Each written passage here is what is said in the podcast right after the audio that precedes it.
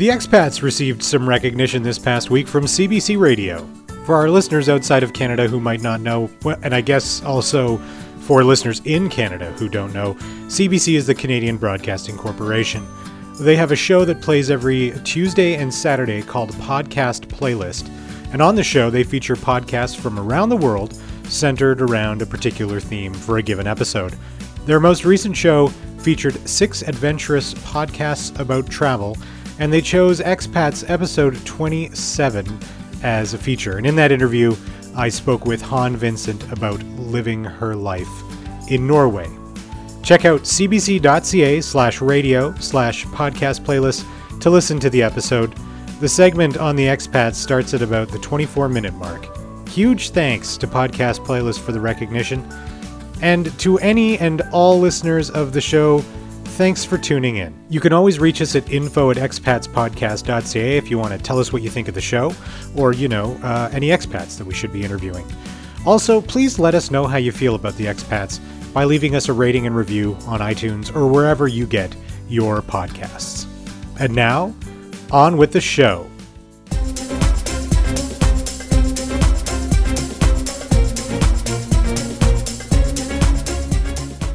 I don't know about you, but when I think of the Middle East, I typically think of places like Israel, Dubai, Iraq, and Saudi Arabia.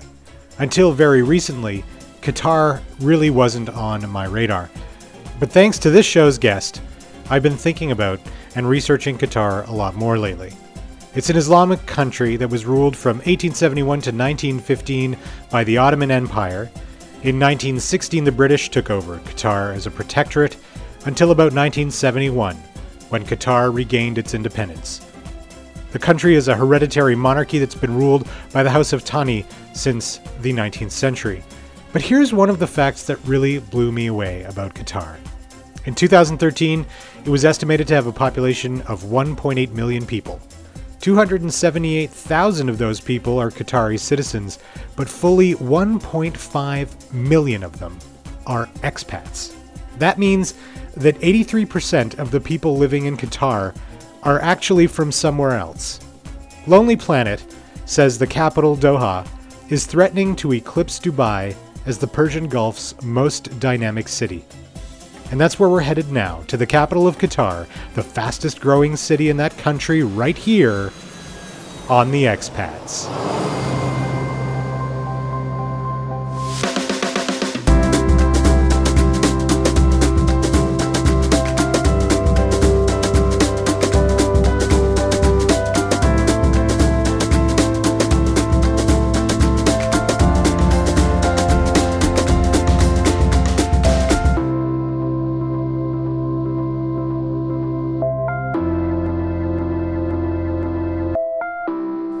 Welcome to the Expats.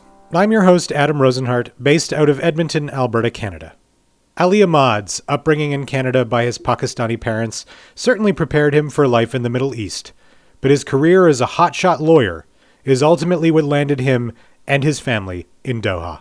Yeah, I wouldn't. Uh, I wouldn't call myself a hotshot lawyer working in a industrial uh, aluminum, aluminum plant. Oh, okay. Um, and doing the uh, legal and compliance work over here. So, uh, yeah, it's been about five years here. Uh, I live in Doha, but then I commute out. It's kind of like the same setup as Edmonton and Fort Saskatchewan. Wow. A similar setup like that. Okay. And and how long have you lived in the Middle East? Because you didn't you didn't move from Canada to Qatar, right? No, so it's it's been eight years in the Middle East. Uh, I originally I spent three years in Dubai. Uh, I moved there uh, from Calgary. So I moved. My first move was Calgary to Dubai uh, with a law firm called Afridi and Angell, and uh, I'd spent three years over there, and then through a Canadian connection, a lawyer that I worked with in Calgary, who just happened to be working for the company I'm working for now. Um, he was on a secondment here, and he suggested that I come over. So uh, it was around the right time in my life. I had a daughter, uh, and the way it worked in the law firm was they weren't really providing family benefits. It was sort of just, you know, your salary. Whereas over in Doha, working for a semi-government company that provide, you know, the full expat package. So they're providing housing and schooling, uh, transportation, uh, flights home. Wow. So it was a, a, good opportunity at sort of the right time uh, in my life, and uh, and we went for it, and haven't looked back since. That's cool. Now your your initial move from Calgary to uh, Dubai was that a tough decision to make, or was it just kind of a natural next step for you? Yeah, I wouldn't say it was a natural next step. Uh, I think what I had just finished articling and been working for about six months, and in my long term plan, had always been to come to the Middle East uh, and do a, a, stint abroad. Now, as it happened, the Middle East, uh, the law firm that I eventually ended up going to, was recruiting heavily out of Canada. So at the time that I joined, they'd picked up three other lawyers uh, from Canada, and there was already uh, four other lawyers in that same firm who were Canadian. So by the time I got there, there was eight to ten of us, and we're talking about a firm of about uh, 35 people, maybe 30, 30 lawyers, and eight of them were from Canada. Whoa. So it it uh, it was just the opportunity came about at the right time when um, a lot sooner than I thought it was uh, was going to come. Uh, I'd been through the Middle East previously uh, on on holiday, and I had a look around, and it really kind of opened my mind, opened my eyes up to what the opportunities were abroad, and that it seemed like a really good blend of, uh, you know, the Western kind of development and a little bit of the Eastern sensibility. So I mean, I'd, I'd looked at it being like this was a long-term goal was I'd like to get out here. Uh, it came a lot sooner than I expected it to, but uh, I was ready to ma- make the move. I mean, I remember I was playing. I you know, last few years that I was in Canada, I'd taken up cricket, and I was playing in Riley Park in Calgary. Uh, in a league that played every Wednesday, and it just so happened for about three or four weeks, every Wednesday it was raining, uh, we just got torrential downpours every time we were supposed to have a, a, a game, and I just was like, like, enough's enough. I mean, every time we try to get out to, you know, it's a beautiful park, but every time we try to get out, we get rain. So I thought I'm gonna go somewhere where it hardly ever rains, and uh, that, and then we went out, uh, went out over here to Dubai, and it's, you know, it rains, you know, for one week of the year, maybe two weeks of the year. Wow. Uh, so uh, it's good to get away from from that kind of weather. Yeah, actually, in the in the link to your bio that or that story on your your company's website that you sent, I like the last line where it says you don't you don't miss shoveling snow. Yeah, it's uh, you know I haven't experienced winter in eight years. I think the closest that I came to it was uh, uh our friend Mark's wedding was in April, uh, and I came back for that. I think this is now about four years ago, and it snowed in April, uh, and so uh, that was the first time you know my daughter had seen sort of a little sprinkling of snow. Uh, but that tells you a little bit about you know the weather we're used to back home. Is that even in April it was still snowing, so yeah. it's not like I had to come back in December or January. Yeah, anytime. Um, in April, when you expect to see uh, flowers, uh, uh, maybe maybe a bit of rain. We were still getting snow at that time. That's crazy. Now, obviously, having a daughter's got to open your eyes to uh, to the way the world looks and feels. When you tell her about Canada, or when she comes here and sees snow, what kind of reaction do you get out of her? Yeah, I think I think when she saw snow uh, the first time, she was pretty amazed. But she's young, and I don't. Uh, I mean, she's six now, but the time she came, it was about two years old. So uh, I don't know how much she remembers of it, and she does occasionally say, "Oh, well, I'd like to, I'd like to see snow uh, again," and we'll and we'll likely do that, whether you know going into the Alps or going back to um, going back to Canada in, in the winter time. I think sort of more broadly, if I more broadly, I don't see that she sees a massive difference between being in Canada and being over here in the Middle East at least not yet. Yeah. Um, so maybe down the road when uh, she's a little bit further in his, in her schooling and you know gets a little bit older, maybe she'll have more of a sense of what the differences are. But so far in all of our trips, uh, there hasn't been a huge culture shock. I think you know some of her cousins. Uh, pick up on the slightly British way she says a few things, um, and my and might tease her about that. But for the most part, I think it's it's been completely fine. uh, but it'll be interesting to see how that how that goes on and how sort of her own culture gets shaped the longer we spend out here. Yeah. What about you? I, I mean, you grew up in Canada. What was uh, was there some kind of culture shock for you moving from from Canada to the Middle East? You know, I wouldn't say there was a massive culture shock. Uh, I think part of what helped for me was that, uh, you know, my parents immigrated from Pakistan, so I've grown up as a Pakistani Canadian, uh, and and so uh, also, you know, come from a Muslim background, coming to a Muslim country, a lot of the things that you know people might find shock, uh, find find difficult to deal with or difficult to adjust to, uh, were were things I were I was already familiar with. So you know, I know a lot of my Canadian friends who are out there complain that you know it's so so difficult to find pork here. Well, that was a non-issue for me. yeah. Um, and um, then you know we're dealing with a, lo- a lot of nationalities here. So you know, there's in my company alone we have somewhere along the lines of about f- over 40 nationalities. Wow. Uh, but you know, when you a, a big chunk of the people here are from the Asian subcontinent. And so I've interacted with people like that my whole life. Uh, you know, my parents' friends are, you know, from that generation. So, I mean, I understand how, um, you know, a little bit of their mindset. Uh, and that's, I think, what, you know, people will struggle, you know, who are coming from Canada the first time who don't have that sort of background will struggle with that kind of adjustment. Mm-hmm. Uh, I think the other thing, too, is uh, if you're relatively patient, easygoing, it's a lot easier to adjust here than if you know you're a very particular person. Uh, then I think it's a little bit more of a challenge because you know, things don't work as smoothly as uh, they do, you know, back in North America. Uh, it's it's harder to explain to people what you want. I think the standards of you know things like trades are a little bit lower. Um, services and restaurants. So, I mean, all of those kinds of things require a lot of patience because you won't get exactly what you want, uh, you know, unless you're really willing to fight and argue for it.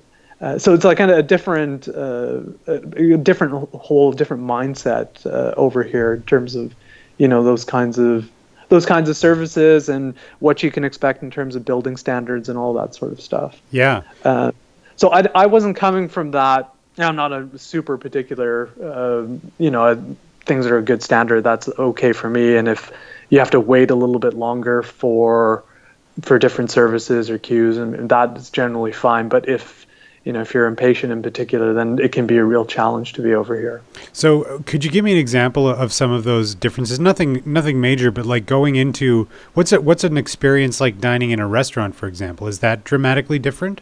No, I wouldn't say so. So I mean, a lot of the a lot of the big restaurant chains are here, but I, I mean, I guess yeah, I think when you when you go to kind of the higher end restaurants, the the standard is uh, similar or maybe even better because there's a lot there'll be a lot more staff around. Staff yeah. is not the same expense that it is in in North America. So what you might find is you know in a in a higher end restaurant is that actually you get too much attention you know there are a lot of people loitering around kind of standing in front of your t- uh, by your table you might you might have that experience as well. You know at the kind of the fast food level of course you know fast food is all about standardization but then you know some of the play areas may not be as clean as you might expect them to be. And so you know i've had the experience of kind of shuttling my kids away from the play area and saying okay well let's uh, let's avoid that this time around. So it's it's kind of like subtle differences. I mean but i don't know uh, i haven't been in a in a play area at a McDonald's in Canada for some time, so I don't know what the standard is over there either. But I, have a feeling those are just like kind of little things like that. Yeah, I have a feeling the standard is uh, is probably very similar. Tell me about uh, Doha. What what's what is there to do there? Is it a great place to raise a family? You know, I, I find it is particular. Uh, you know, our comparison was Dubai, and I think a lot of about what we like about uh, Doha has more to do about you know my work as opposed to the place itself. So uh, I was working in a, a, law firm in Dubai, which uh, you know had relatively longer hours. Here in in Qatar, working for the plant, I've got more of a, a set schedule, so more of an eight hour uh, eight hour schedule. So I find I have a lot more time. Uh, I think the other difference over, I mean, if I could make a kind of Canadian comparison, I would say, you know, Dubai maybe compared to Toronto, and Doha is very much like Edmonton was. So it's a lot smaller. People tend to live in uh, more so in in villas or houses than they do in high-rise apartments.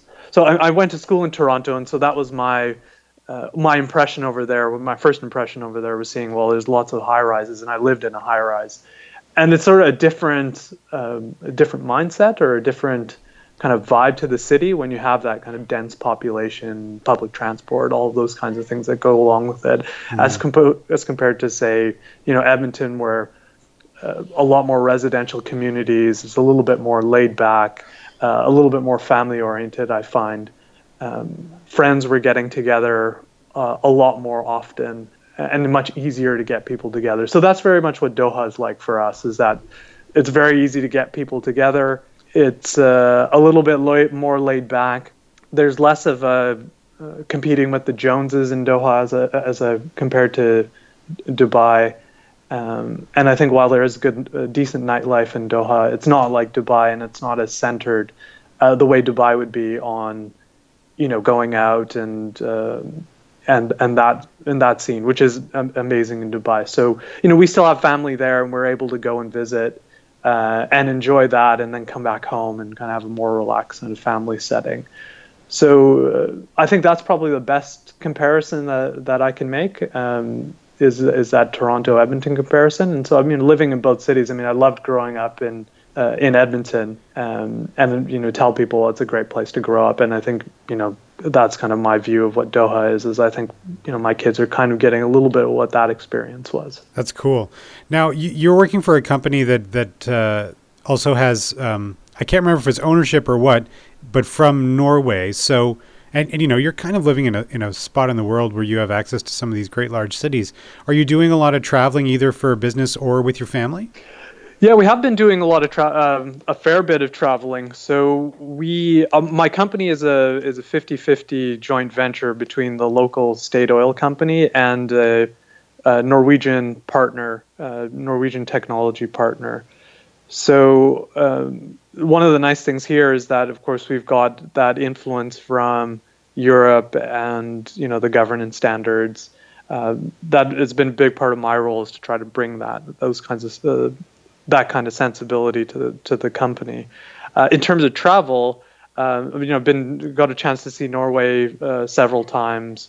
Uh been to Sweden uh, through work. I've been to the Netherlands through work also to Hong Kong, uh, Germany.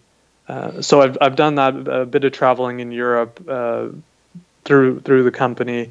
Uh, in terms of our family travel, I mean we've been to Singapore Singapore uh, a couple of times. Uh, we've we've done a number of countries in the Middle East, and you know UK, back to Canada quite a bit, and then while I've been in the Middle East, I've gone to you know, Vietnam, Nepal, and Egypt so we've we've tried to tried to see uh, the way we kind of break up our holidays, or you know, we make one big trip back to North America. So you know, the U.S., Canada, maybe through through England.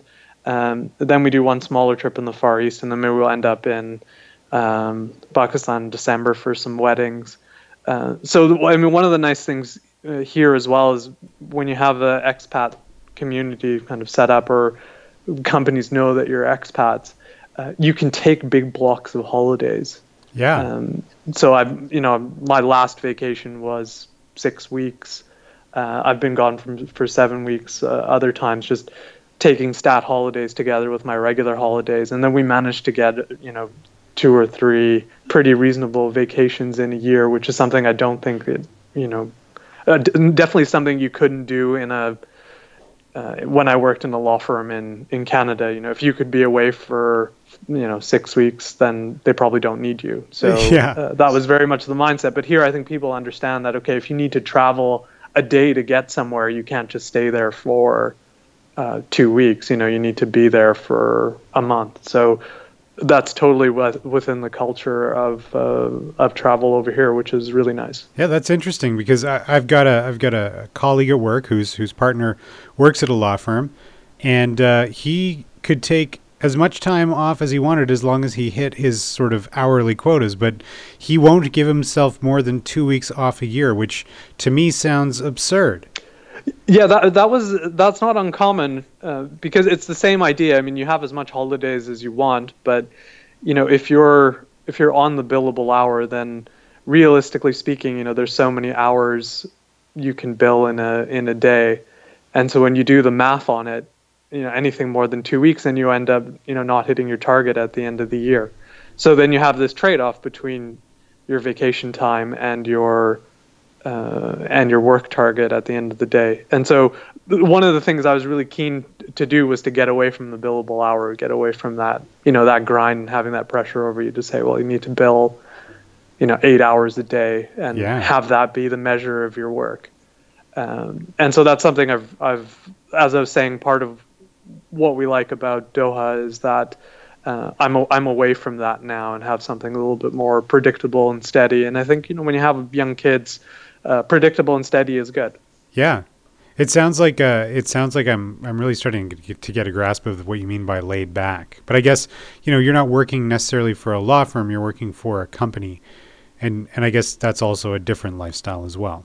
Yeah, and so that's what I, I mean. I'm sure there, and where I know that there are people here who are working, you know, the same kind of the, the same hours that you might work at any of the more demanding jobs at home. Yeah. Um, but that that hasn't been that hasn't been my experience. So I'm just a little bit, you know, I want to be a little bit cautious about it to say, well, it, this is because of Doha. It's not. I think a large part of of it is just due to you know where I'm working and the uh, the type of environment it is, and you know, manufacturing has very steady, predictable hours. So, but I think I don't know whether whether sort of a similar type of role would be available back home. Yeah. Um, or how, it would work that way. So this is just something I've um, I found, and you know, it's worked out really well. Yeah. Now, speaking of back home, um, I like asking this question of most of my guests. Um, other than friends and family, is there anything that that feels distinctly Canadian that you maybe you're missing a little bit in Doha? Yeah, it's, t- it's a tough question to answer. I mean, because if you think about the main things that that I miss, it's more friends and family than everything else. Uh, I think it's hard to find a good poutine out here, um, so that's that's something something that I would miss. I think when you you know crisp mountain air is something that uh, that I really enjoy when I when I come back uh, because it's relatively humid and dusty, you know, throughout the Middle East. So when you get that burst of mountain air um, first time and go home. That's that's always really nice. Yeah. Uh, the the greenery is uh, um, in you know in even in a place like Edmonton, uh, in Calgary, which I think are both uh, you know pretty cities. Or so that's something that when we go back, that's one of the first things that strikes us is that there's greenery everywhere. Uh, I remember we were one of our trips we were in Toronto driving on the on near the 401 and you know my wife remarked was like wow it's so green. And quite literally we were on the 401 and she was commenting on the patch of grass between the highway and the uh, and the the exit uh, which is like you know mostly weeds. But it's we're so starved of that you know the the greenery that you kind of take for granted that's that's everywhere. I mean, of course, there's uh, there's patches here, but it's it's only when you come over come over here, kind of get used to how gray and dusty it is, or beige and dusty it is, and then come back home and see the greenery that's just sort of taken for granted that um, you really enjoy it a, a, lot more. And and those are my impressions of every time I kind of get into Europe and kind of encounter a little bit of the same thing uh, I enjoy it a lot, and that's something I think I would miss a great deal. So you've been uh, on this journey uh, away from Canada for um, how long now in total? Yeah, so it's been it's been eight years. So I left uh, mid of 2008. And do you see a future at all where you would return to Canada, or is your or is your life now out there in the Middle East? You know, I, I think eventually it's something we would uh, we'd strongly consider. You know, there's there's kind of different factors that go into it. I think one of the things we'd probably look at is um, our kids' education. Um, you know, whether we're happy with the schooling and I think more happy about the sort of people they're becoming because I think that's uh, you, you don't know, right? And the, there's this, there's a particular environment over here, kind of a t- particular set of uh, there's a particular set of kind of people who are expats that tend to be transient. Um, so you know she's already had the experience in grade two of having close friends leave, mm. um, and so I, I mean something we look at and uh, that we think about a lot is that you know how is that kind of background going to affect um, who she is as a person, kind of the relationships she has with people, and for my son as well. So I think you know who's a little bit younger, not in school yet. So I think that's what we'll you know would be one of the drivers going back. I think you know aging parents is a, is another issue. Um, so if if that could be a driver to come home, you know, as of right now, there is there's no push. I mean, my my wife isn't from Canada, so there's you know, and I think a, a, challenge a lot of people, expats will face is that, you know, one of the partners will say, I want to go back home. Yeah. Uh, but I don't have that driver, uh, and my wife's family is in the Middle East as well. So, you know, as long as things continue to be, uh, to continue to go well here, there's no real push to get back. But then one of the other things, too, is that the Middle East changes very quickly. You know, residency permits are dependent on jobs, and it's very fluid right now uh, oil prices have uh, had the same kind of impact in uh, Doha as they have had in, in Calgary. So mm-hmm. Uh, the environment, uh, you know, economically is not great for everyone. So I mean, let's see. But as long as things are going well, I think our plan is to is to stay here and to try to give our kids as stable uh, platform as we can for for them. It sounds like Ali and his family are well suited to life in the Middle East, and unless they experience dramatic change, they're there to stay. That concludes this episode of The Expats. If there are any expats you think I should be speaking with, have them email me at info at expatspodcast.ca or send me an email yourself, and let's keep building this global network of Canadians living abroad. I've been your host, Adam Rosenhart. If you haven't already, make sure you subscribe to The Expats on the iTunes Music Store, TuneIn Radio, Stitcher Radio, and Google Play. And make sure you leave us a review. Thank you so much for listening and we'll catch up again in a couple of weeks.